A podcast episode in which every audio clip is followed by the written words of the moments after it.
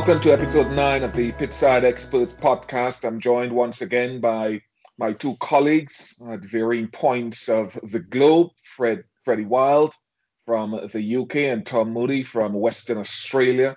Freddie, I suppose good afternoon to you. Is it good afternoon? It is. Yeah, it is afternoon. We had that question, I think, the other day from someone on Twitter. They said, I'm fascinated as to how you guys managed to record the show from three different corners of the globe. Um, and yeah, we managed to do it with, with lunchtime for me, evening for Moods, and breakfast for you, Bish. Breakfast well, is always a good time. Moods, how are you? Yeah, I was going to say, I, I, reckon you've probably got the, the, the tough the tough end of the stick, Bish. The the early morning stint, where evening you've sort of you're unwinding a little bit and you're relaxed. Freddie's in the sort of peak of his powers in the middle of the day, so I hope you've had a strong coffee. I just finished mine. Anyway, just for the benefit of our listeners, last week we touched on coaching styles and philosophies. Justin Langer was our special guest. This week we're going to talk about all rounders and all rounders across the formats. Define that. And Tom, as a World Cup winning uh, player for Australia, will be able to give us more insight. When does he not give us more insight into what we're going to get into? Um, Professor Wilde would you be able to start me off with a definition of the all rounder in international cricket? And we're specifically relating this to batting and bowling. Yeah, well, I mean, it's a difficult one. It's a hard thing to define, but I think broadly speaking, um, they've got to be able to contribute with bat and ball, um, and that's to different varying degrees. And I think you've got um, your batting all rounders who are players who are largely in the side for their batting, who then contribute with the ball in a way. Uh, you've got bowling all rounders who are largely bowlers and obviously therefore useful with the bat, guys who maybe are batting sort of um, seven or eight as opposed to in the in the top order. And then the very rare uh, all rounder is the sort of genuine all rounder who could get into the side due to their batting alone or their bowling alone. Um, and they are spectacularly rare, spectacularly rare, and, and very, very valuable players for reasons that we'll touch upon um, in this show. So I think, yeah, broadly speaking, it's that ability to contribute with bat and with ball. Tom, I agree? Yeah, absolutely. Um, the interesting thing for me about the all rounder, you take yourself back to junior cricket, and more often than not, every young boy or girl can bat and bowl. And there's so many all rounders at the junior level. And what is interesting is as they progress through the junior ranks into senior ranks, one of those disciplines tends to fade away in the distance. And I think that highlights how difficult it is to master the skill of being an all rounder. And uh, the genuine one, and I think you can count the genuine ones on one hand. There'd be no more than five over the history of our game that you could put in to the very, very top bracket that can stand alone in all formats of the game as a batsman and as a or a bowler for that matter. So it is an intriguing discussion because they are so valuable to a team balance, um, particularly um, in in a time where there is so much discussion around bowling workloads and all those challenges that uh, we have in the game with the, the volume of cricket that's out there. So the all rounders are like gold dust. And we know Freddie and Bish, when it comes to uh, auctions or drafts in short form cricket, they go at a very high price.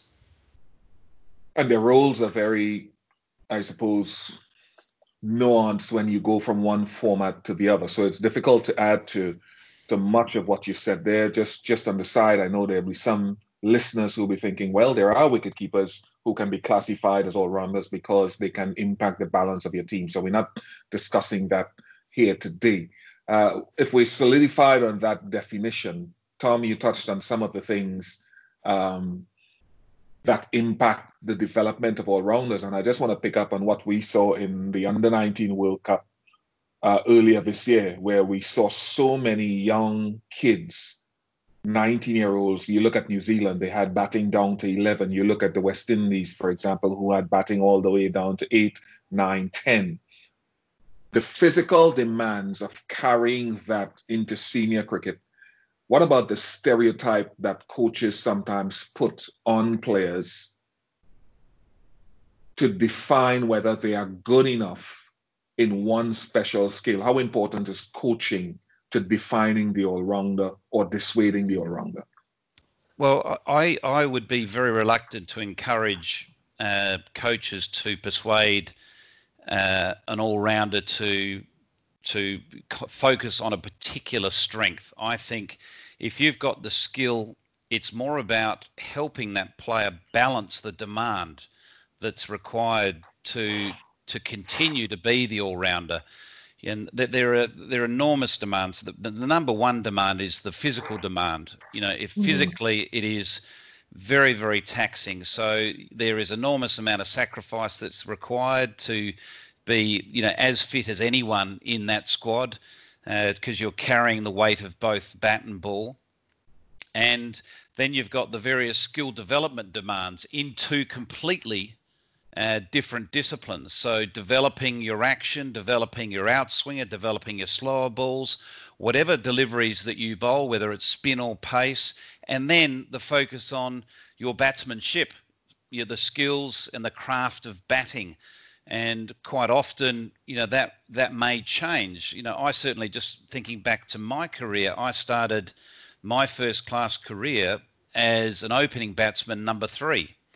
And I finished the second half of my career in first class cricket, that is, batting at number five. And purely that was more of a reflection of the demand on my bowling to to the, the position I ended up where I batted because it just gave me a bit more time to get over the, the fact that we're in the field for a day and a bit or whatever the case might be. You get a chance to freshen up both physically freshen up but mentally more importantly freshen up for the your your second string to your bow. Just just just one thought i just want to add to that. I mean the, it's a really interesting dilemma how exactly a coach encourages a player to develop and, it, it, it, puts a lot of responsibility on that coach these are often young men at the start of their own careers who are perhaps maybe unaware as to their own potential in their various disciplines. And the coach has a lot of responsibility there to sort of um, guide the player in the direction that's going to be best for him. Um, you know, you just think of someone like Steve Smith, for example, when he started his international career. Um, not only because he was blonde and a leg spinner, but people were sort of talking about him being an heir to Warne. Um, he was never obviously quite going to become a, as great a bowler as Warne, but but it's amazing to think he's obviously now become uh, one of the greatest Test batsmen of all time, and you want you just wonder how much you know at what point maybe a coach might have nudged him in a certain direction, and had a coach, um, you know, really sort of seen something in his leg spin bowling and decided he should really focus on that, how things might have turned out differently. So these players with dual skills, there is a huge responsibility on the coach to um, to get it right in terms of what they encourage that player to do. Uh, and at the same time, you know, there might have been a coach that nudged him in the direction of doing batting and, and or focusing on his batting. And you have, you know, that they are massive moments, almost sliding doors moments in a mm. player's career. And and it's very important that coaches get it right. And I suppose it's right then, or important that players surround themselves with the right people at a young age. Uh, and just to add to that, Freddie, the, the most important thing there for the coach is to listen. And you know, the art of listening is one of the most important arts of coaching good coaches, good leaders are good listeners. So you need to understand and listen to your player. Ask the correct questions. Don't tell him.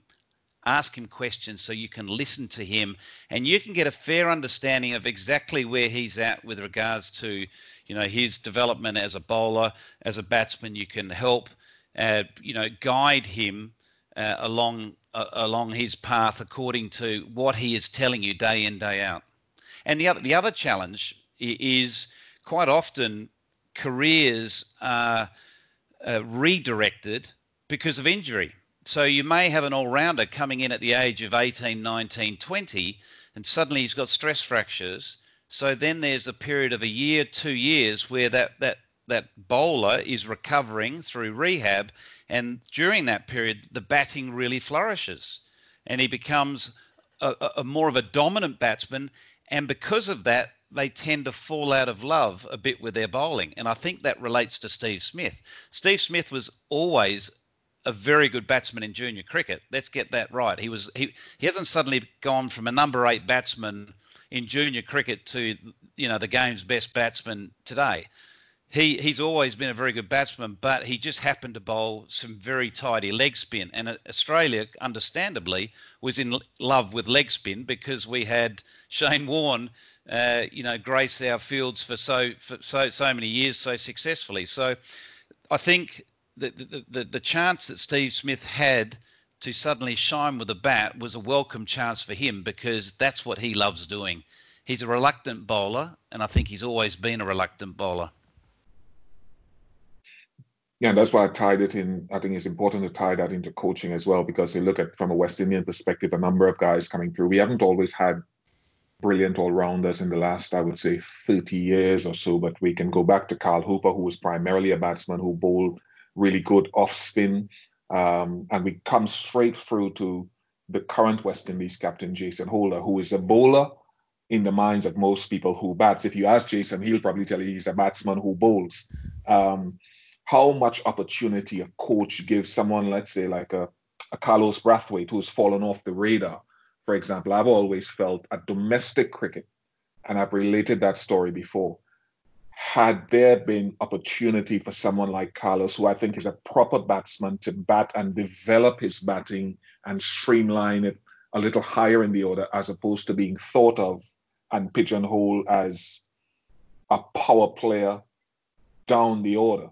I think there was great potential, and whether there still is, I don't know, for him to to be a genuine force on both sides of the coin. So that's why I tie that into coaching and the vision of a coach in that respect. Um, we're seeing less of those sorts of seam bowling all rounders now. Are we? Can we say that in international cricket, or or is that a wrong perspective? It's an interesting point you make about Carlos there, uh, Bish. Carlos Brathwaite, I think, has been a, a victim of the evolution of T20 cricket, where I agree his development's probably been stunted uh, because he's been starved of longer form cricket. I believe the best way to develop your game is through the longer form of the game, through first class cricket. So if Carlos Brathwaite had the last four years with an equal measure of long form cricket to develop his his batting skills, his technique, and not have a pure focus on power because of his role in T20 cricket and 50 over cricket, where he's required as a finisher.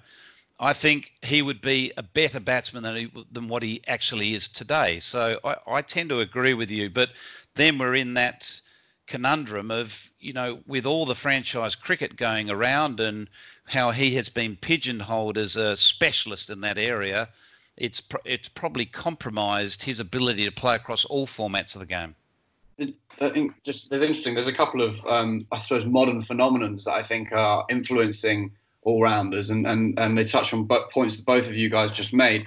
Bish, you, are talking there about the decline of of of all rounders, maybe or seam bowling all rounders in particular um, in red ball cricket. And, and one thing I, I, do wonder is whether, um, you know, in recent years we've seen ball dominate bats a lot, and the percentage of matches drawn in, in tests is, is very low. Matches are finishing quicker. So I wonder whether test sides have less need for that fifth bowler to sort of balance, to, to provide um, rest, I suppose, for the rest of the attack. Because quite often now, games are finishing in four days, innings are not lasting particularly long. Field, you know, teams aren't in the field for maybe as long as they were 10 to 15 years ago. And at the same time, there's I think a massive demand as, as, as you made there's the point you made there moods about white ball cricket. Um, there's a huge demand for all rounders in white ball cricket and that's because the value of um, that fifth bowler and that guy who provides balance is particularly important. And obviously with the all the financial incentives that are around in the T20 circuit I wonder whether guys like Brathwaite um, are now more likely to go down the T20 route or the white ball route simply because there's one slightly less need for them in Test cricket as, as, as scores get lower and as teams are in the field for less time. And then two, they can earn as much money as they can do playing around the world. And someone, for example, like Shane Watson, I wonder if he started his career now, would he have had such a long Test career? He's a fantastic all rounder. Um, a really good all rounder, probably one whose reputation took a bit of a well, not hit, but has been viewed differently in recent years because he's done less bowling. But I wonder if he started playing now, whether he would play as much red ball cricket um, as he did do, simply because you know the the market for white ball all rounders is you know there's huge demand there. Um, and he was a perfect player for that role. So I do think there are modern pressures on the role which are changing how these guys um, develop and what formats they prioritize. So, so can we just feed off of that and, and ask how Ben Stokes sets the example for that as someone who can bat in your top order and bowl effective seam? And Tom, we were talking prior to this podcast about Mitchell Marsh for Australia and how that impacts uh, or not teams that have been selected. Yeah, well, I, I think Stokes is emerging to be one of those very rare all rounders that we talked about at the top of the show, where I sort of said you can count probably that number of all rounders on one hand. So I think Stokes is in that category where he could comfortably walk into the England side and be in that top six uh, any day of the week. And also with his bowling, if he was a, just just a pure bowler, I think you'd be very comfortable with him being your first change bowler because he's an impact bowler. He makes things happen. He's got what I call a good engine as well. He bowls a lot of you know tough overs. He seems to be able to find another gear when things get tough. And you know, as a former fast bowler, you know to have that spirit and that uh, that drive to be able to do that is incredibly valuable to any team. So I think uh, I think Stokes is uh, is in pretty rare air in the modern game at the moment. I, think that I definitely agree with you in Test cricket. Uh, we don't want to go on to just a specific debate about Stokes, but I think Stokes' value in Test cricket is enormous. I think he's a very good Test bowler. I think you're right. You'd be happy with him being your first change bowler. He brings something different with the way he bowls. I think often he gets that sort of wide release. He gets quite a lot of swing. He can bowl sort of quite hostile lengths, and he can bowl pretty quick too. Um, so he does bring you something there as a test bowler. I would be a little, I'm a little less sure whether in white ball cricket I'd want to be relying on his overs. Um, but you're right. In, in the test game, he's definitely one of those, as you said, rare, rare players um, who who offer genuine value with bat and ball. And just one other thought I had around um, actually the value of all rounders. I talk about how innings are lasting less, you know, over faster now. Maybe there's less need for, for all rounders, therefore, to provide rest for the other bowlers. One thing that they do do um, is while matches might be finishing faster in Test cricket, the schedule is also more packed than ever. So even if it, having having an all rounder allows a side to perhaps have to rest and rotate their actual bowlers um, less in amongst the series. So just a really famous example um, is the 2005 Ashes. Flintoff obviously was a, you know, arguably England's best bowler in that series, and so, he was so good, in fact, that it meant that England took the same bowling attack in all five Test matches. And if Flintoff wasn't there, they wouldn't have been able to do that simply because those guys would have been doing a lot more bowling. So they they they they play a very valuable role from a workload perspective, not only in the game but from match to match to match. And I think it allows you to pick the same quicks uh, across a long period of time. And again, Mitchell Marsh is someone we've spoken about too. Australia have you know the, the luxury of some very good bowlers and when they play Marsh, I think they're probably less inclined to have to chop and change them because Marsh can just allow them to, to take a bit of a break every now and then. So that has huge value, I think.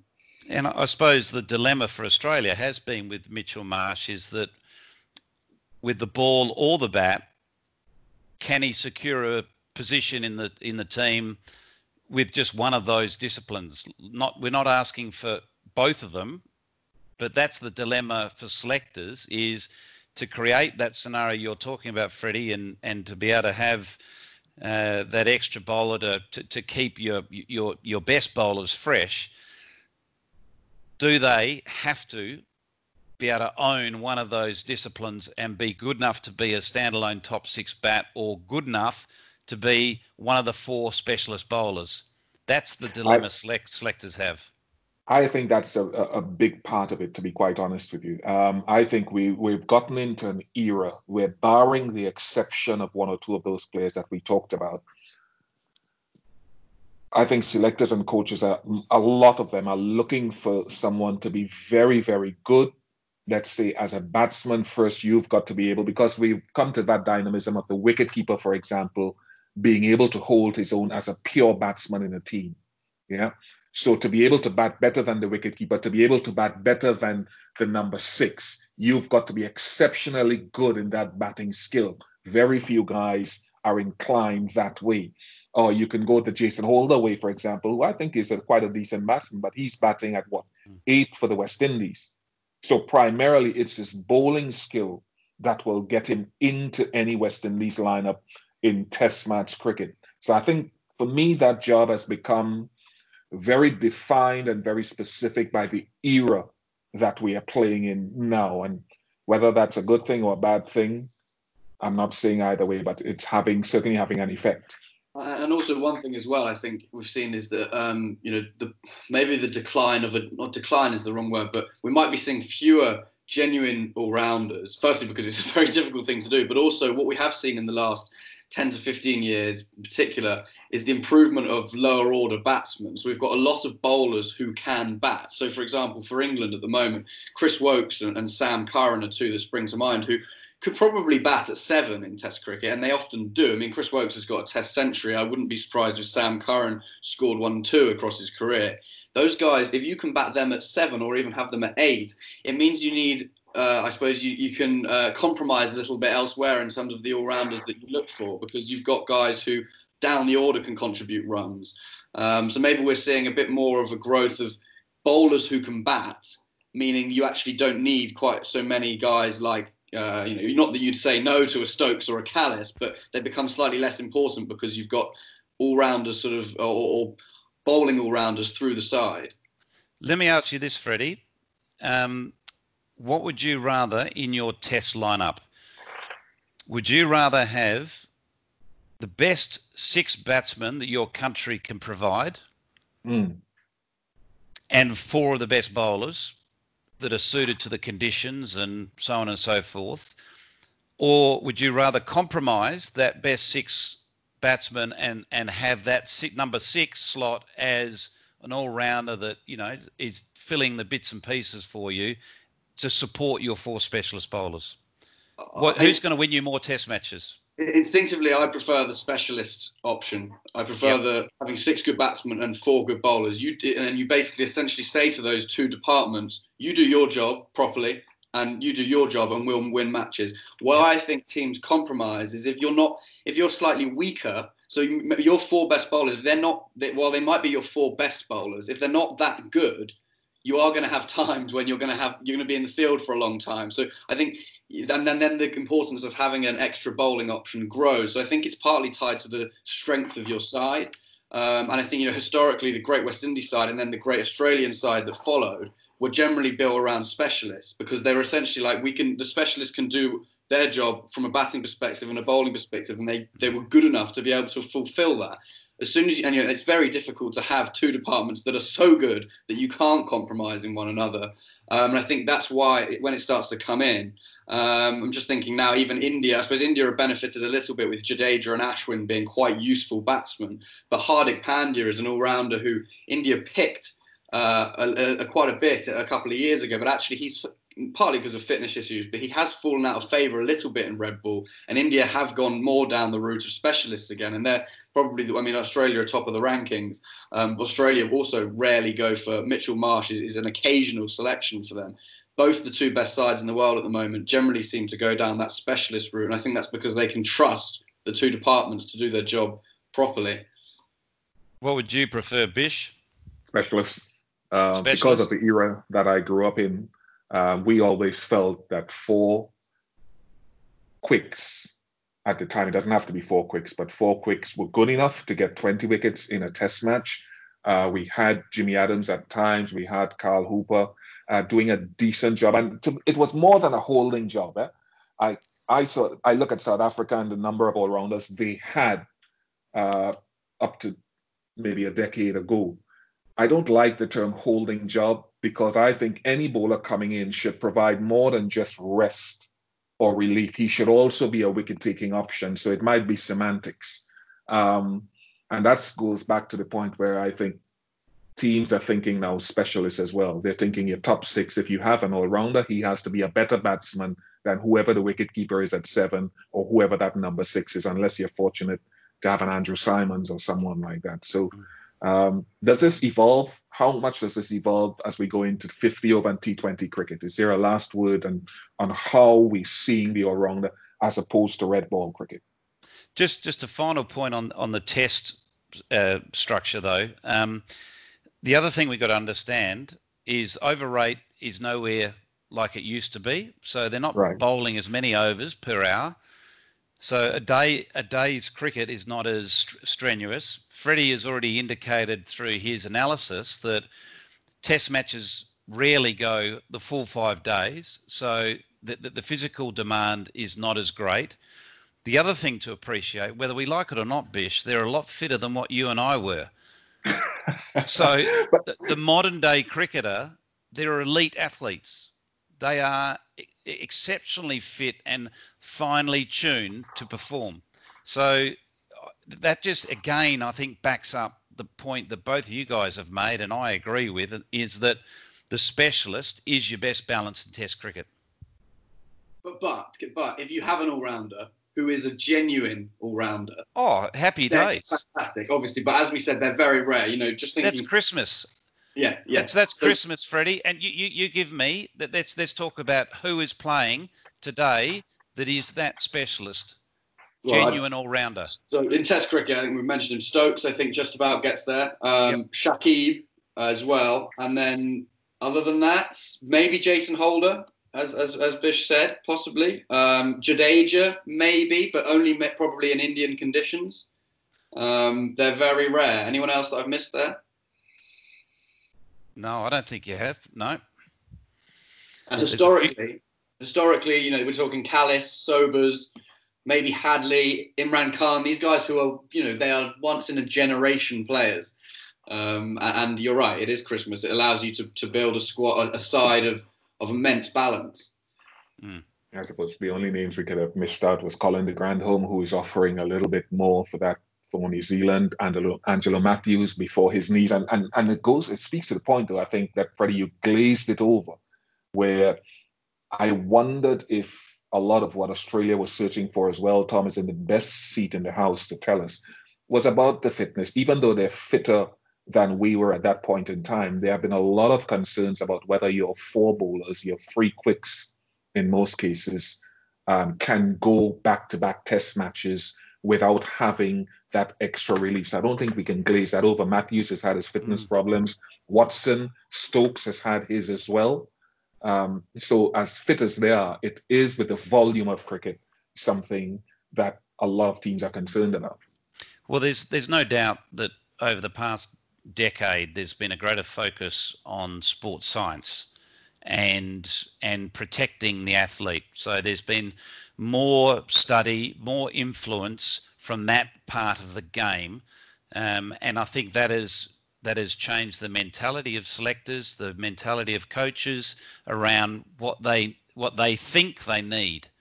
Now, I would rather I would rather have a situation where you've got a bank of six fast bowlers and you may rotate those fast bowlers if you're finding that one of them's got a little bit of fatigue or had a particularly you know tough game where he bowled a lot of overs and there's a couple of red flags starting to show yep you bring in your next fast bowler. I'd rather have that mentality than compromise the balance of the side. Yep standing right there with you. Just just going i'm fascinated because when i look at the rankings um, in Test cricket, it stands for itself. In ODI cricket, I'm, I'm just fascinated, just to touch before we pick our top three in each format. Um, just who are the guys in T20 cricket? How is that role different? Because you're seeing some strange names that pop up in the T20 rankings. Are we talking international or are we talking all T20 cricket? Well, I, think I think it's important to, to, to discuss the fundamental difference, I think, between all rounders in the Test game and all rounders in white ball and specifically T20 cricket. And that a lot of the discussion that we've been focusing on when talking about red ball all rounders has been around workload and that ability to play a role and to to provide. And Bish, I think you know you make a good point. You want more from that fifth bowler than just, just than just being a holding bowler. But I do think that is one of the primary considerations. Whereas in white ball cricket, because you need to have at least five bowlers to complete your allocation of either 50 or 20 overs I think there is a greater emphasis on the bowling skill of the all rounder in white ball cricket, or there should be, than there is in red ball cricket. Um, you can't, for example, play a white ball game with only four bowlers because you're going to have to have you know 20% of your overs bowled by somebody somewhere. Um, and I think as the format gets shorter, in particular, I think it's especially true in T20 because it's harder to hide bowlers. In ODI cricket, I think you're sometimes able to hide that weaker fifth bowler, um, depending on the phase in which they they bowl, particularly in the middle overs. It's changing a little bit now as power hitting is becoming more prominent. But across ODI history, I think you've seen a lot of part timers. Is probably I don't want to sort of demean or belittle what they've done, but I think you can see teams sneak through overs um, in a way in ODIs um, that you can less you can't do so easily in T20.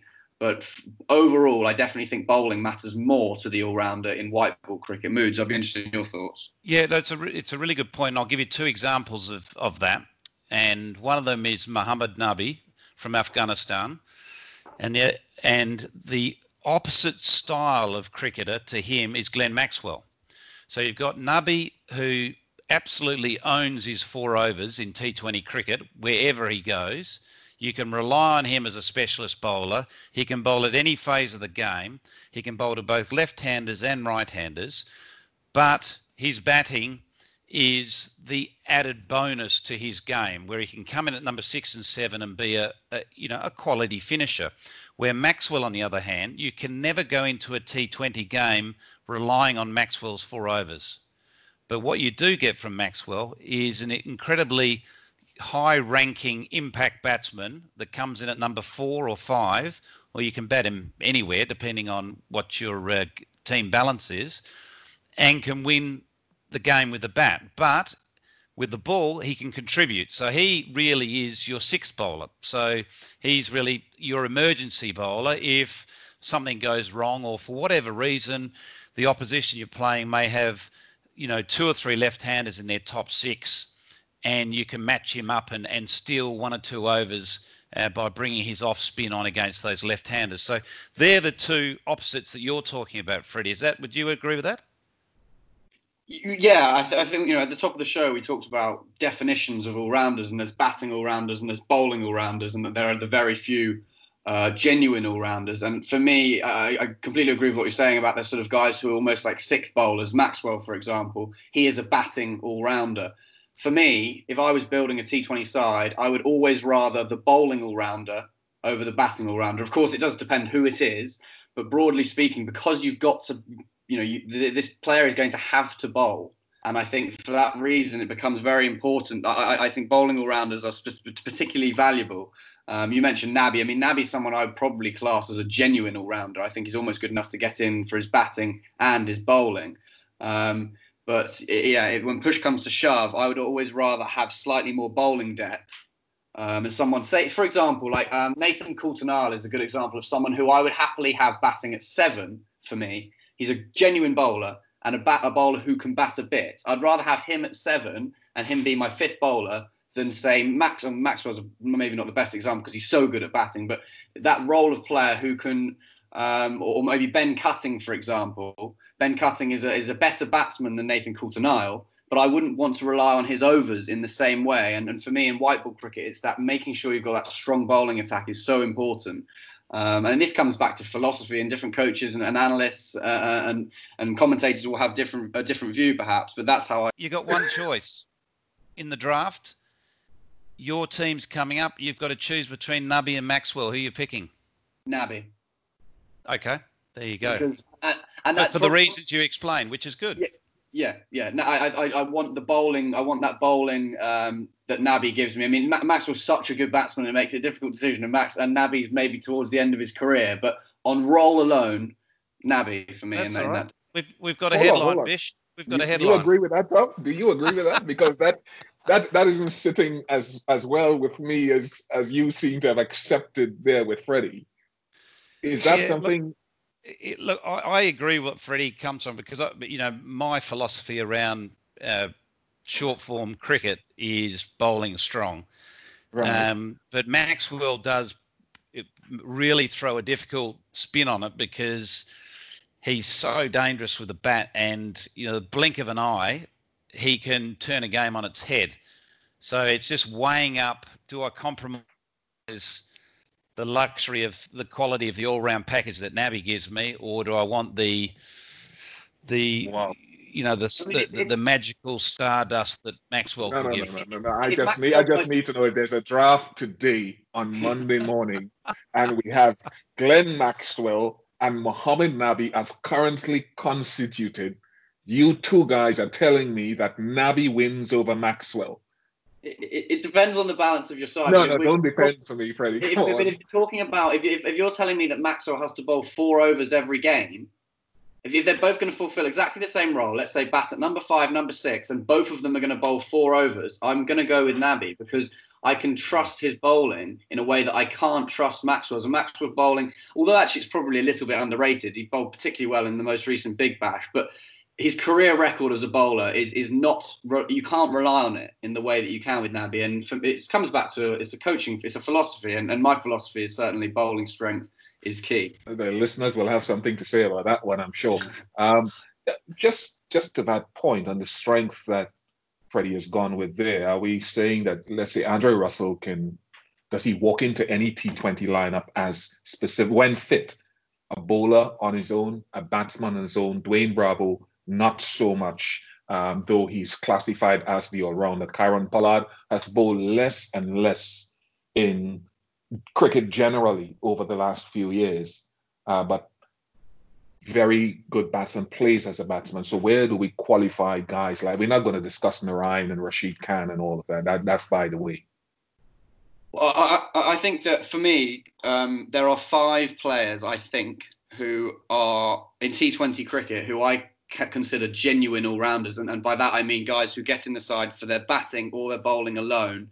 Um, Shahid Afridi is one of them who just about does that. Uh, Mohamed Nabi, Shakib Al Hasan, Moeen Ali, and Andre Russell when fit. For me, I would I would be very happy with all four of those players bowling four overs, and I would be all I'd be very happy with them batting at number seven. Afridi probably just about obviously uh, across his career he's, he's been used towards the top of the order as well but those guys and then maybe Hardik Pandya is someone Krunal Pandya guys who are just on the edge of that.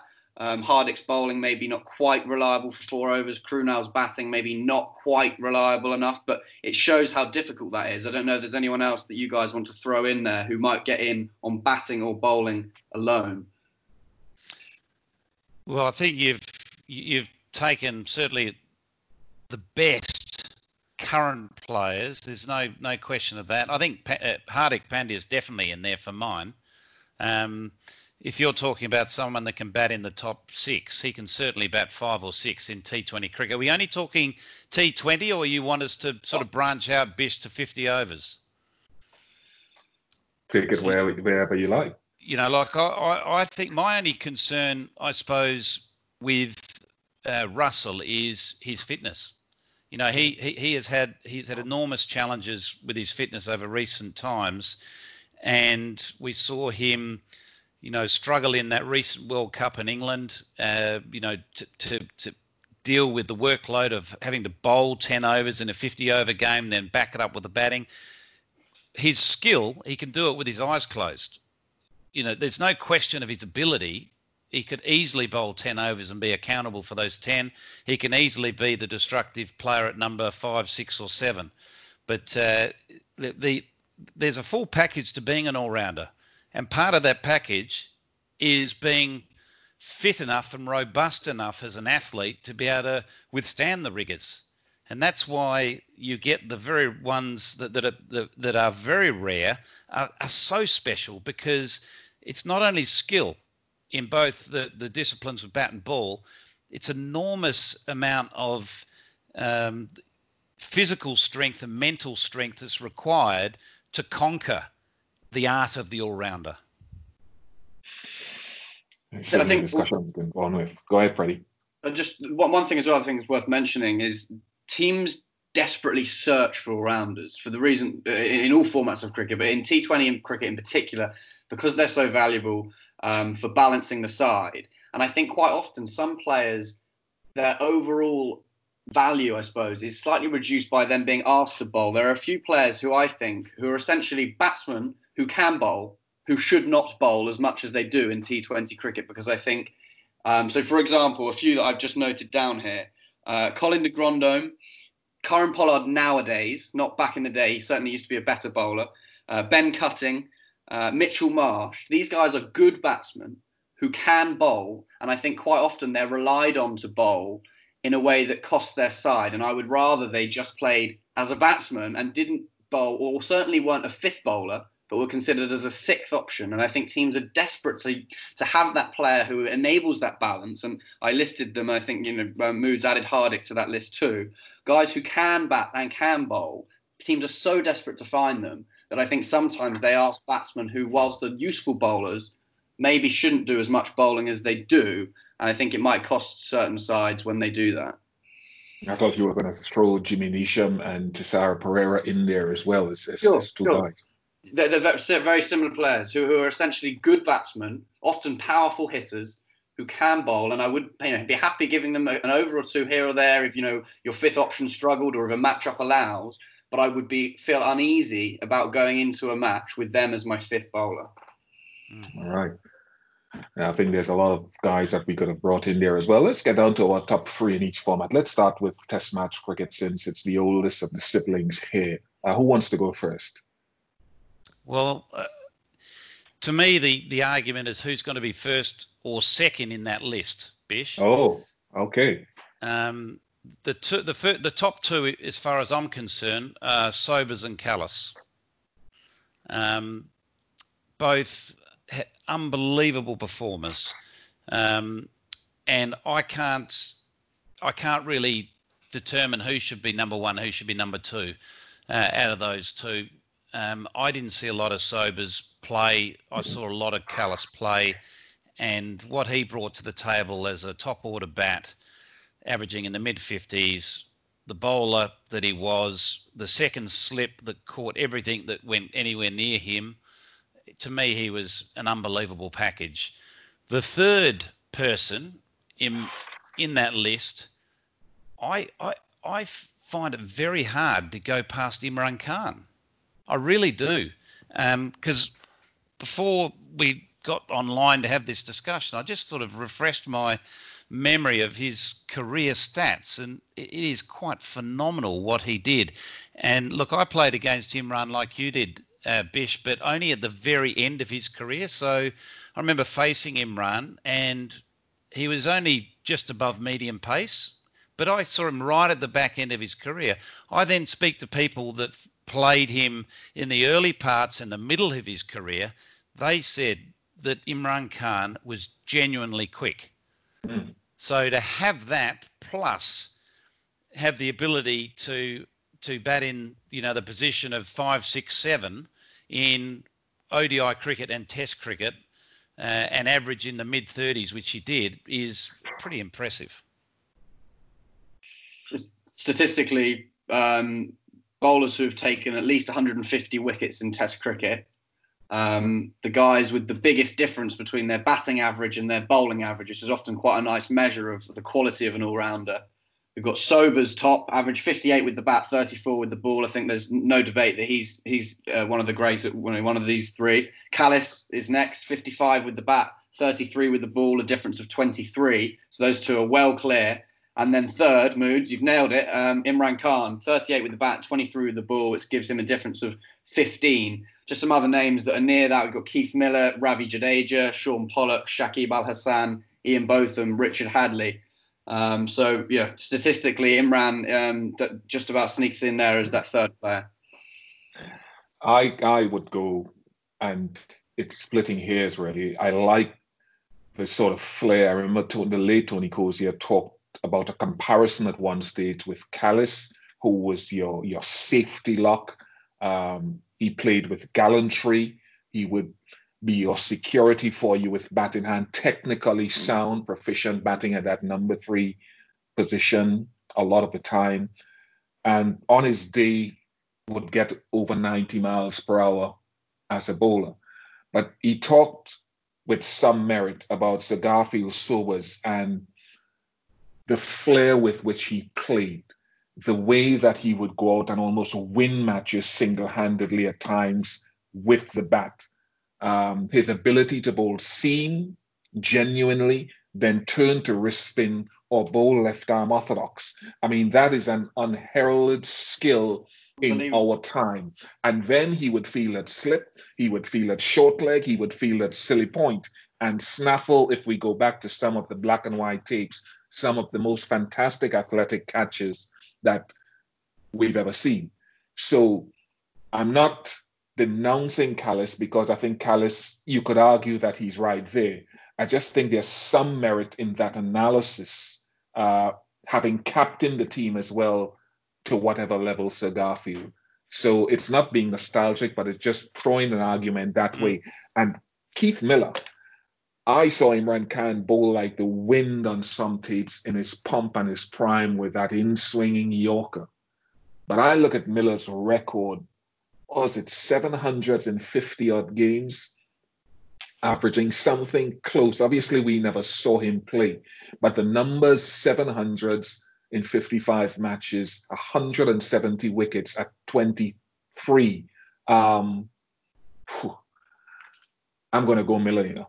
Something just edges me in that direction. I'll be different from you guys. So I'll go Sobers, Kallis, Keith Miller, with no disparaging at all to Imran Khan. I just think Keith Miller, had he played a lot more for whatever reason, those are superb numbers as well. Yeah, I'd agree with that. Yeah. ODI. Let's look. Oh, um, I'm going. I'm going to throw myself into the mouth of the beast and say, Kallis, I, I want to say Shakib Al Hasan, although I'm questioning the sample size, and Klusener for his impact generally, uh, generally on the game. I think Klusener is one just worth mentioning in terms of sort of his impact on the role uh, more broadly. Like he was someone who brought, I think he was one of the very first players to start bringing in sort of power hitting practice and technique. I read an interview with him recently where he said he used to just go and ask for throwdowns and try and hit sixes. You know, in a way that we see now with range hitting, you know, that's become commonplace. But he was one of the first players to do that. Um, statistically, his numbers are phenomenal. An average of 41 with the bat and 30 with the ball, which gives him a difference of 11, second only ever to Kallis. Um, the other player, again, this is with 150 wickets taken. The other player that uh, Bish you didn't mention, I think is worthy of a mention, and I think I probably will stick him in my top three, is Shane Watson. Um. Consistently underrated, both in, in all formats of the game. Um, but he is a, a, white ball legend, really. Um, you know, and in the early days of his career, talk about Kallis bowling 90 mile an hour. Watson was that too. Um, you know, a, a, sharp bowler, a, a, genuine. You know, he'd probably be a he could get in the side as a as a bowler certainly, and you know, evolved into a seriously good batsman. Um, I think Watson's sort of much maligned in Australia for for many reasons but is a phenomenal player, and I think I put him in there. And then one other player I just want to mention who um, often I think gets talked about in Test cricket more than white ball cricket, but is Flintoff. Flintoff's one-day bowling was phenomenal. Uh, he was a brilliant death bowler. That you know front on action, that in swing he got, it was perfect for the for death overs Yorkers. I was watching a, a, a, video on YouTube before we jumped on of a compilation of them. They, they really are something special. So I'd throw Flintoff in there as well as a, as a bit of a rogue one um, often thought of in, in red ball terms, but as a white ball all rounder was, was very special. Yeah, I'd agree with Watson. I, I think um, I don't think he's rated as highly as he should be. Um, you know, he he batted at the top of the order, so he had to take on the the, the, the new ball and have an impact um, at the top of the order. His strike rate in ODI cricket, I think, is just over 90. So you know, he played, which you probably think about in today's strike rates isn't that much, but certainly in the generation that he played, that's that's a very very high strike rate in comparison to his peers. To give an example, Kallis's strike rate, um, who also batted at the top of the order, was in the early 70s. So so Watson's strike rate is 90. So from a point of view of the impact he has on your team is enormous. So The head start he gives you in those power play overs to be able to then feed into the middle order. So uh, Watson, without question, is in my top three. So your top three is who? I'd say, in no particular order, Kallis, Klusener, Watson. Freddie? Um, I'm going to agree with that again.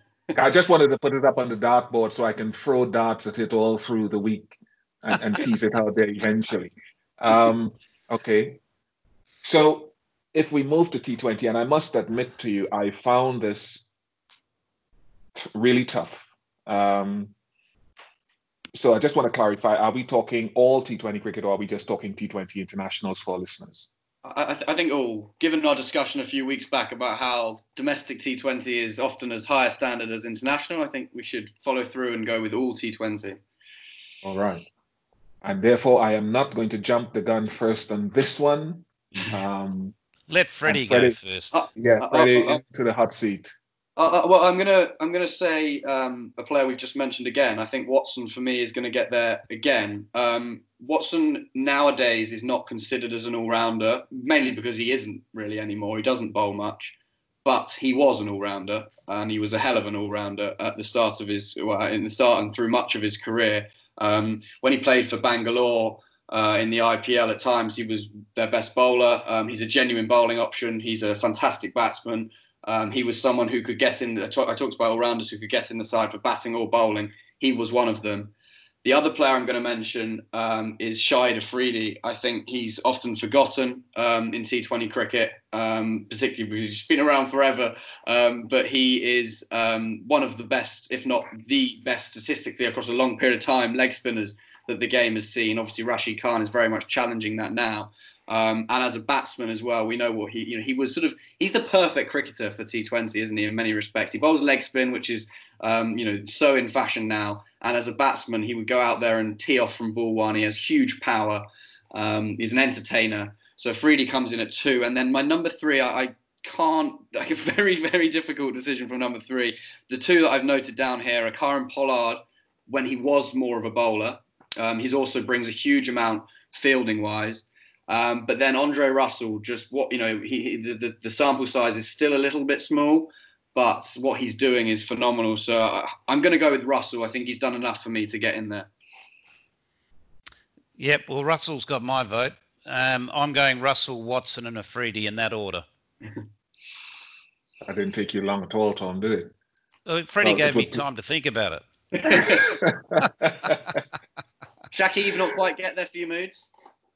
No, well, well, he is sensational, but I, I agree with the points you made about Afridi. I think Afridi over the last 12, 14 years in the role as the all-rounder has been nothing short of brilliant. You know, he, he's a match winner with both bat and ball, and he's just done it consistently. Um, you know, and we've got to remember Afridi, not the Afridi today, but the Afridi – you know, when he was in his sweet spot, which was a long period where he was playing, you know, at the highest of high quality um, throughout his career.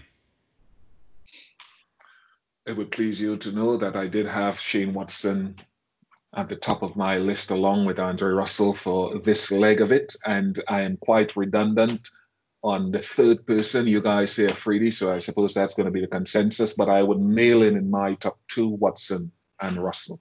Yep. So we leave it there for the moment. Our, view, our listeners will have their say on who we've left out, the multitude of them.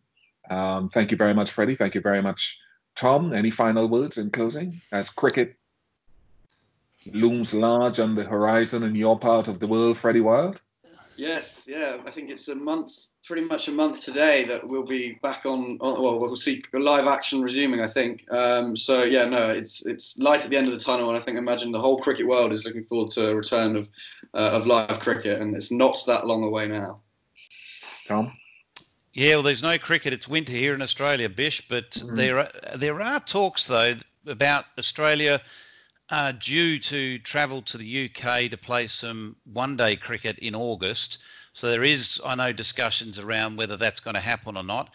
Uh, with regards to franchise cricket, the Caribbean Premier League, there are uh, some positive discussions going on with the uh, the government in Trinidad, in your hometown, uh, with the CPL officials around whether they can do a similar type model of a biosecure um, arrangement there through hotel and venue. Uh, let's hope so, because you know not only the players but the the, the cricket lovers, the public uh, are desperate for some live sport.